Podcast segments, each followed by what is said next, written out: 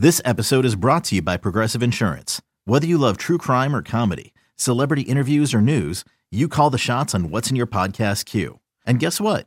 Now you can call them on your auto insurance too with the Name Your Price tool from Progressive.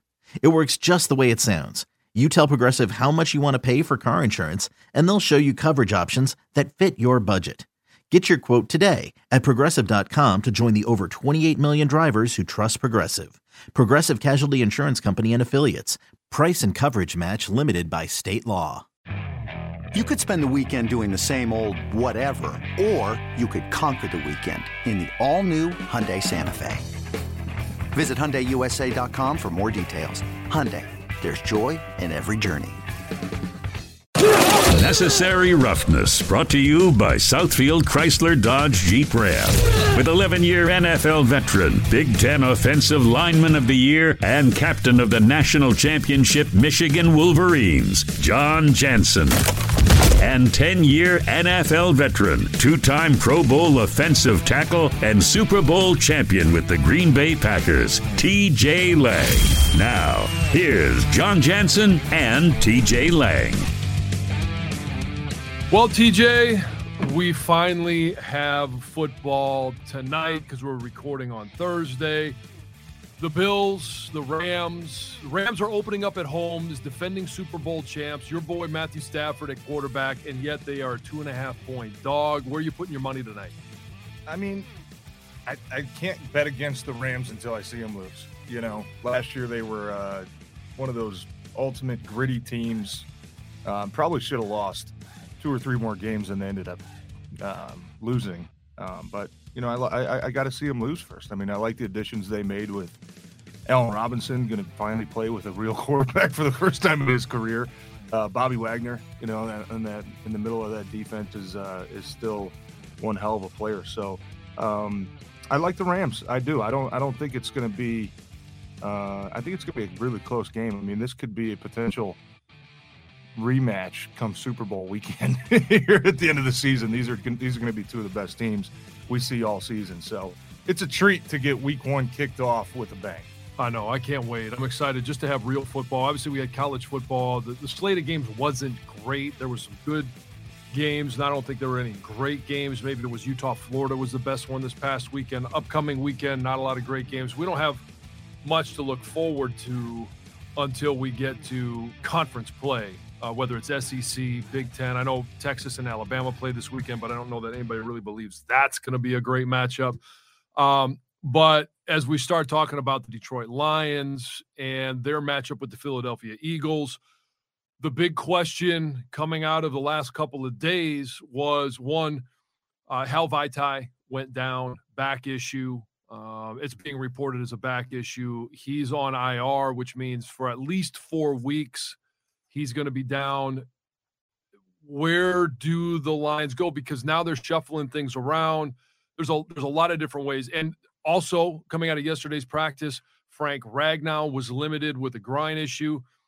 Tommy Kraemer didn't practice. Yeah, I mean, so backup last year. Let's go with the assumption first that Frank is going to play. How do you replace Hal Vaitai at the guard position because when uh, Dan Campbell was on with us in the morning, he went through a list of different scenarios. One of them was to put Penei Sewell at guard and then, you know, bring in uh, Matt Nelson at tackle. I'm not a big fan of trying to solve one problem by creating two problems. I think that Decker and, and Sewell should stay at tackle and you figure out what you're going to do inside. How would you – especially since we've both had a chance to see practice. You've been there, obviously, at the preseason games. How would you solve this riddle? For me, it would be easy if Tommy Kraemer was available. Now, Tommy Kraemer's also dealing with a back injury and hasn't practiced this week uh, either. I mean, we'll see. We'll see how how the rest of the week folds out, but that would be an easy replacement in my mind. Just put Tommy Kraemer in. He started three games last year as an undrafted free agent. Did a really nice job uh, wasn't great by any means, but I think he's gotten better in year two, and there's a reason that um, they kept him on this on this roster to be that um, main interior backup. Now, with him dealing with injuries and Frank dealing with injuries, it, it, it, gets a little bit more complicated. And like you said, I mean, I'm I'm a fan of If you're missing one guy, plug one guy in. The more you start to shovel, because now look, you're you're already going to be down at right guard, right? If you move Sewell to right guard, is he as good as Vaitai? I'm going to say probably not, only because he's never played that. So you're Right. you're already weakening a position there, and you're weakening the right tackle spot by putting in Matt Nelson, who, no offense, played He's nice last year. He's not Penei Sewell. So now you're weakening uh, two or three spots on that uh, on that line. Um, I'm also a big fan of uh, and a big believer of putting your best five out there. Now, assuming Frank plays, you know, we obviously know they'll have four of their best five with Decker, Jackson, Frank, and um, and Penei. Who's who's your fifth? Who's your, who's your sixth best guy, not including Vaitai? In my mind, I think that would be Evan Brown. I think Evan Brown played really, really good football last year when he had to fill in, and would have ended up being, you know, 12 starts, I think it was. Um, he was a really good player for this team. So he would be my number one choice to I don't Go in think he, I don't think go in at he's center? I don't think he's a guard, but if you're talking about trying to get the best five on the field, I think you have to consider putting Evan Brown in at center and moving Frank to guard because Frank played guard, you know, his first year in the NFL. He was our starting left guard Yeah. his rookie season uh, in 2018. He's familiar with that spot. He's he's familiar with how the interior of, of the line operates, uh, passing off those games and making calls and making the slides and and it wouldn't. I don't think it would put too much stress on Evan Brown because you still have Frank out there. Guards can still make the calls. Guards can still get up there and identify the linebackers and call out the blitzes and all that good shit. So uh, I think you know what that might be the best option in my mind because it allows your best five that you have available to get on the field. when I, I that's what I felt as well because especially you know we start talking about going from left to right. I think that becomes an issue because there was uh, you know in Dan's answer to us he had talked about moving Jonah Jackson over to right guard. I don't want to do that as well because you're going from a left hand stance to a right hand stance, and Frank does have that uh, you know experience in guard. I believe it was left guard um, his rookie season, but he's a right handed center. So coming out of a right-handed stance to me would not be that big of a deal from him to move from center to guard. Ideal, no, but Evan Brown, I don't necessarily, and you would know this better than me. Can can he play guard at all, or is he strictly a one position guy? Well, I mean, I've never seen him play guard. Yeah. Um, obviously, last year the games we saw, he was strictly center. Um, throughout training camp and the preseason, he was strictly center.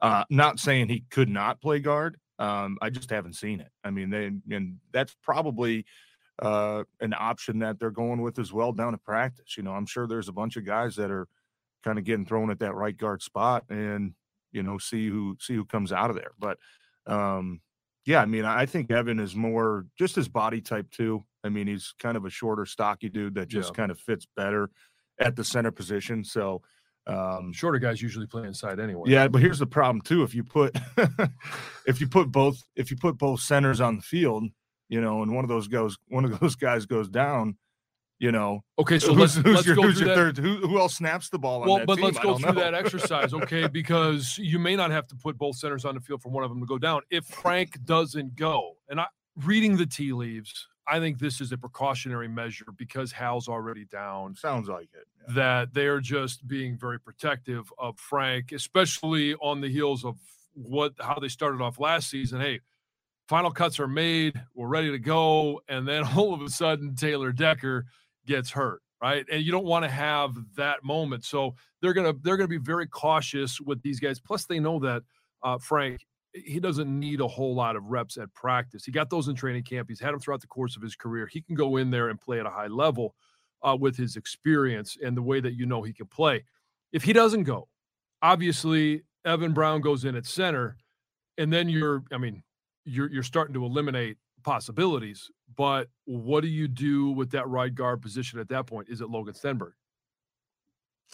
I think I think that would be a last ditch effort to maybe try to get Matt Nelson on the field and bump in Penei. I wouldn't like it, um, but there's just been nothing that I've seen from Logan Stenberg so far that tells me he can be a quality starter in this league. Yeah, well, I mean, we're, we're talking kid, about the, just, the seventh guy down yeah, the list. mean, so I don't know that you necessarily have a whole lot of guys. not a lot of options left. Um, How about and Matt Nelson?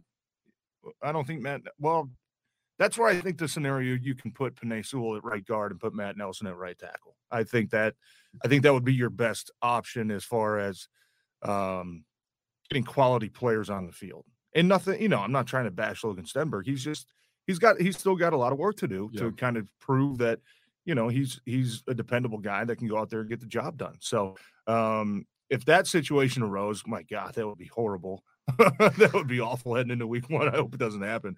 Uh, I think you have to find a way. That's then I would try to. Then I would probably consider, uh, you know, hey Penei, we might need you inside. Now a lot of that too has to do with the matchups, right? I mean, you look at uh, Philadelphia's front uh, front four guys. You know, Brandon Graham, Fletcher Cox, Javon Hargrave, who's one of the best nose tackles in the game.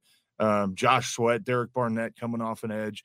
Uh, they've got some pretty good players. I mean, where do you feel like that one-on-one matchup? Do you feel like Penei Sewell would be better suited at right guard going against Fletcher Cox than um, than you know Logan Stenberg would, or than uh, you know Evan Brown would? I mean, yeah. probably that's when you, you, probably have to take that into account as well. But um, gosh, we'll see what happens. I mean, we still got a couple days uh, of practice left, and like you said, I, I think uh, I'm not overreacting to the news that Frank was limited. I think, like you said, that was probably precautionary. Hey, we're already out one starter. You know, you don't want to hit the fan this early in the season, potentially going to week one down two, maybe three guys. So uh, we'll see what happens. Still got a couple more couple more days of, of preparation left before we get that final injury report here. Usually, what Friday afternoon or so. But uh, Frank would be a guy I would expect to play. Looking at this matchup, the Eagles and the Lions. We know what happened last year. It ended up being a blowout. Eagles came in here and just blew the doors off of the Lions. The Lions are at least, well, I won't say they're a better team, but they have more talent uh, on both sides of the ball than they had last year. Even with some of the guys up front being dinged up a little bit, I think this is a better offense, and I think it's a better defense. Now, what does that mean going into this matchup with the Eagles? And we talked to Jon Ritchie um, who's does midday um, radio there in Philly, and his concern, and a former NFL player, is the level of preparation that the Eagles have had. He, he, he called the training camp a country club, and he's worried that one, uh, Jordan Davis is not going to be in good enough shape to contribute on a regular basis throughout the course of an NFL game the the age of their defensive line um, he's concerned about. Um, your thoughts just initially on the matchup between the Eagles and the Lions? Well, I think the Lions offense is going to have to score some points. You know, I think uh, that's probably coming out of training camp. They seemed like they were further ahead than the defense was. Um, just it seemed like they had better talent, you know, and we saw that in the preseason one when Jared Goff actually played. We didn't see it in Pittsburgh because, you know, yeah. we had two quarterbacks who were no longer around. Um, but I think this offense is going to need to score some points. I mean, I think Philly can. Uh, obviously, we saw it last year uh, when we saw them come into Ford Field and, gosh, ran the ball for over 230 yards. You know, just absolutely beat the hell out of them, like Coach Coach Campbell said. Um, so offensively, look, I think you need to try to control the game. I need, I think you need to try to, uh, you know, keep Jalen Hurts on the sideline. That old theory, you know, keep them cold. Um, don't let them get into the rhythm. Don't let them get momentum going because they, they've got some they've got some pretty damn good players over there in Philly now with the addition of uh, with the addition of AJ Brown, who's uh, who's a big, obviously a big time target. So um, Philly's going to score some points, I would expect. Um, if you're the Lions, you know, do you have the horses to maybe get into a potential shootout? You know, I think they do. Obviously, I think they're in a much better spot this year than they were that last year. Uh, but one guy I'm I'm really interested to see is is DJ Chark. I mean, we talked about him all pre all preseason, all offseason coming in and you know having that one year kind of prove it deal, and everybody's been excited about him. And then the preseason games come on, and like I think he got targeted one time. you know, I don't think he got targeted at all in that first game when Jared Goff was out there, and then you know, when Tim Boyle and Blough were out there, I mean, it was just a bunch of two yard passes. So we didn't really get to see uh, a downfield threat out of any of those guys. So um, I think that'll be a matchup that that's going to intrigue me along with, you know, the, the trenches on both sides will be how do our receivers fare up with uh, a pretty good secondary over there in Philly. I mean, you've got Darius Slay, you've got they traded for C.J. Gardner Johnson, the uh, really good safety slot guy from uh, New Orleans.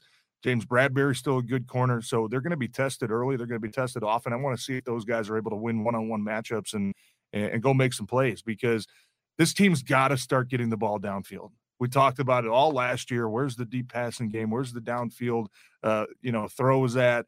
Um, they obviously didn't really have the horses to play that type of style last year. They do this year though, so that's going to be something I want to see. How do our receivers match up? Where can you find those mismatches on the in, in the passing game? Here's what I'm going to be looking at. You talk about the mismatches in the passing game. Is on the field, I want to see D'Andre Swift in the backfield, Amon-Ra St. Brown, DJ Chark, Josh Reynolds, TJ Hockenson as your skilled players, and then watch and see what uh, Ben Johnson, how he operates this offense because at some point, if you're shuffling things around up front, you may need to keep an extra tight end in, and you've got Bryce Wright, you've got you know Zylstra, you've got guys that you can keep in in terms of protection. So you've got six, hopefully blocking five, maybe even four.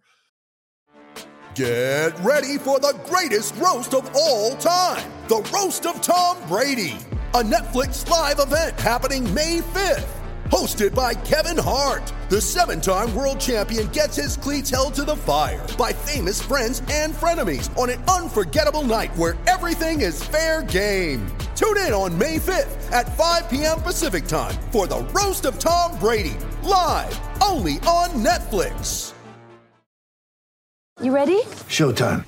On May 3rd, summer starts with The Fall Guy. Let's do it later. Let's drink a spicy margarita. Make some bad decisions. Yes. Audiences are falling in love with the most entertaining film of the year. Fall guy. Fall guy. Fall guy. That's what the poster said. See Ryan Gosling and Emily Blunt in the movie critics say exists to make you happy. Trying to make it out? Nope. Because I don't either. It's not what I'm into right now. What are you into? Talking. Yeah. the Fall Guy. Only in theaters May 3rd. Rated PG-13. It's only a kick. A jump. A block. It's only a serve. It's only a tackle. A run. It's only for the fans. After all, it's only pressure. You got this. Adidas. With threats to our nation waiting around every corner, adaptability is more important than ever. When conditions change without notice, quick strategic thinking is crucial. And with obstacles consistently impending, determination is essential in overcoming them. It's this willingness, decisiveness, and resilience that sets Marines apart. With our fighting spirit, we don't just fight battles, we win them. Marines are the constant our nation counts on to fight the unknown. And through adaptable problem solving, we do just that. Learn more at marines.com. But to have those weapons on the field, you mentioned DJ Chark. 2019, he's a Pro Bowler. 20, he gets hurt. 21, he gets hurt. Uh, in the brief moments that we saw him down in Jacksonville in 21, it looked like he was going to have another, you know, Pro Bowl caliber season, but he goes down. Now he's back on that, you know, prove it deal that you talked about. But to have the threat of going downfield with DJ Chark, to have Amon-Ra St. Brown, and the fact that I think he does take a step forward. Um, we saw him be, you know, effective in the preseason, but in year two, I think he's going to be a much better player and have the, chemistry that Josh Reynolds and Jared Goff should have. And Jared Goff talked about this this training camp. He's been working with Josh for a long time, so they should be further along. But to have all of those weapons on the outside, D'Andre Swift coming out of the backfield, but with TJ Hockenson, that's the, one of the guys that I think is going to benefit the most. Obviously, Jared Goff benefits from having more weapons, but I think TJ Hockenson benefits the most because instead of being Detroit's number one weapon, especially at the start of last year, um, I think he is probably now two or three down the list in terms of top weapons, but could work his way back up in terms of threats simply because he's going to be single covered. Yeah, and that, that you just nailed it. I mean, that's going to be the difference. Um, we saw Jared Goff last year always trying to force the ball to Hockenson, right? And teams knew that. Yeah, catch teams tackle. Would, right, teams would play eight guys in the box. They would single up on the outside receivers because they just didn't have anybody they felt threatened them downfield. And they would just load up on TJ Hockenson and Jared Goff. I mean, he made some really bad throws to Hockenson last year because he was trying to force the ball to him. Um, it'll be interesting to see how Philly wants to attack them. I, I, think we all know, and they probably know that Hockenson is still Jared Goff's safety valve. If it's a third and five, um, he's probably the number one guy they're going to be looking at. And that's going to open up other opportunities for the other guys as well. So I would expect teams to actually do the opposite. I would expect teams to probably still try to hone in on 88 um, until some of these other guys show that you know they're worthy of of taking away a little bit of the coverage. They're worthy of uh, you know getting the safety to kind of tilt to their side of the field a little bit more than they normally would to TJ Hockenson. So um, yeah, I mean, and and look, I think Chark's got that ability to be that 50-50 guy that can go up and make plays. I think Amon-Ra St. Brown's got the ability to be uh, that that big time third down option coming out of the slot. Um, but I expect I, it's you got to see it first. You know what I mean? You got to see it. You got to make sure that those guys are what we expect them to be because last thing you want to do is get into a game again and just hey, check down, check down, check down. Hockenson, Swift, Hockenson, Swift. You know, Swift, Swift. You get throw the ball downfield yeah. a little bit, and I think that the coverage is obviously going to get dictate that, but um, the players that they have now are going to dictate that as well. And and you're right. I think Hockenson is uh, he's set up in a good position right now. Um, you know, you talk about a dude that's going into year, gosh, what four? Year four, right? We got that fifth year hanging over your head a little bit. I know they picked it up, but big opportunity for him to kind of actually have just one of those years where you're like, yes, like we got it. That's know? why he was a top. You see pick. flashes of it. We've seen flashes of it the last couple years, but now that he has uh, a supporting cast around him, I would expect much bigger things from him. And on the defensive side of things, here's where I th- I think a lot of people, especially in you know Southeast Michigan Wolverine fans, you know fans just of, of athletes that come out of the state of Michigan are going to be excited, and that's Aidan Hutchinson. Our first opportunity to see him go against a, uh, an offensive line that is really freaking good. Uh, Jordan Mailata, uh, their left tackle, Lane Johnson, their right tackle. Those are going to be some matchups that we may get a chance to see Aidan Hutchinson grow up right before our eyes and and grow, um, you know, a, a, gigantic pair of balls so that he can go out there and whether it's hey, I beat this guy off the snap, I beat him with a move, I beat him with the second move. I think where he wins the most, especially early on, is his motor, that unrelenting motor that just never shuts off and um, whether it's you know right or left side because they're going to use on both sides. That's where I think he's going to have most effect. Um, you know, as a pass rusher.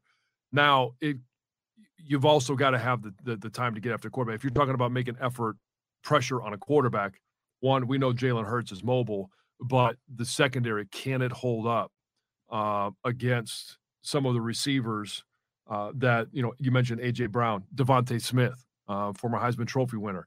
Um, you know, can the secondary hold up long enough for that pass rush to get home? Well, they have to, and they have to stop the run first. I mean, if you're Philly, you know, last year you came into Ford Field and you ran the ball 35 times for 240 yards. But would you do you expect them to do much different this year? I mean, look, I know it's a new team, yeah. And I know it's you know every there's some changes every I've seen year. coaches do weirder things. You get a new toy and AJ Brown, all of a sudden, hey, first game we got to yeah. show them off. Uh, you're right, but there's there's also a part of you know just I, I don't know common sense where you know they didn't stop last year. Why are we going to change it? Why are we going to yeah. stop ourselves? You know, let's go out there and so I think this team's going to have to stop the run. They just have to. Um, you, you know, and and it's going to be a challenge for like you said, even Aidan Hutchinson, Charles Harris, the outside guys, you know, how how disciplined can you be in your rush lanes to make sure Jalen Hurts doesn't burn you, you know, because he had, gosh, I think 70 or 80 of their 200 plus yards last year on the ground himself. So, um, you know, and and and that was it was good because week one of the preseason, they went against you know, Mariota, who's a running quarterback. They went against uh, Desmond Ridder, who was a running quarterback. I mean, even Trubisky, you know, isn't, I wouldn't say a running quarterback, but he's a very mobile guy. So in the preseason, they have seen guys that can get outside and beat them with their feet, um, which is good. I mean, that just gives you uh, you know, more. Um, gosh, more, you know, it, it, lets you see what you're going up yeah. against week one. Now, Jalen Hurts is obviously a better runner than most of those guys, but when you have that experience and, and those learning points early in the season, I think that's better as well. But look, I think, uh, you know, the DBs, I mean, Jeff Okudah, right? There's going to be a big circle on him. Mm-hmm. I mean, I think there were a lot of good things that he did in training camp, and he got starting better. spot. I mean, he got a lot better from you know preseason one to preseason three there against Pittsburgh. Um, how is he going to do? You know, like Coach says, under the lights, man. You know, against AJ Brown, against Quez Watkins, you know, against uh, DeVonta Smith, right? Because there's going to be some situations where, dude, it's you one on one. Can you go out there and beat that guy? Can you cover him? Can you make a play? Uh, he's going to be a guy that a lot of people are going to be watching as well. But it's got to come down to stopping the run. It just has. I mean, I expect Philly to come in here and and try to bully them the same way they did last year. And until you show us you can stop it, you know, we're not going to stop ourselves. So that's going to be the first key for that defense. Well, I want to get your prediction on the final score of this game, what happens, and what it means moving forward. All right, TJ. Last time we're going to get a chance to talk to everybody before uh, the season starts, before things get kicked off. I'm excited. I know you're excited. Fans are very excited about the improvements that they expect to see uh, for this Detroit Lions team. What does that mean against Philly? Is it have to be a win? Will this be a win? Or does it just have to be, hey, it comes down to a one score game? They've got a chance to win it at the end.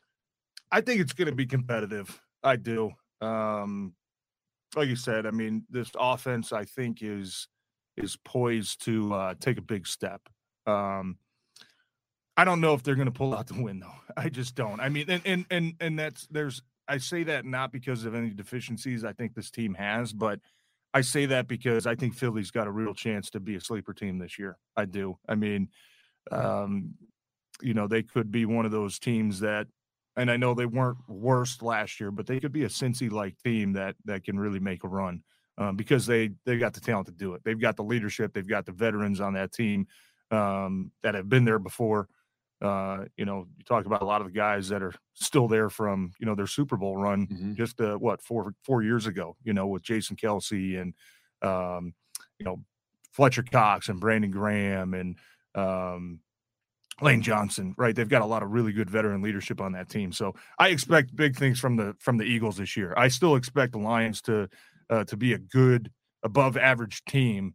Uh, I just think that they're matched up against uh, a really tough opponent this week. So I would say, and I don't think it's going to be, gosh, I mean, I, I wouldn't expect to be a super high scoring game. Usually, week one, you don't really see a lot of, you know, 40 point games. Right, 27 yeah, 24, something maybe like a 27 21, maybe a 27 20 type game where, uh, you know, maybe, hey, maybe they can make a play late in the game to make it, uh, make it something. But I just think Philly's just, uh, I think they're too good. I do. And, Gosh, you mentioned earlier though, you know, your buddy out there in Philly was kind of concerned with their training camp and maybe they weren't working as hard yeah, as Lions. Are they going to be ready to be hitting them um, out?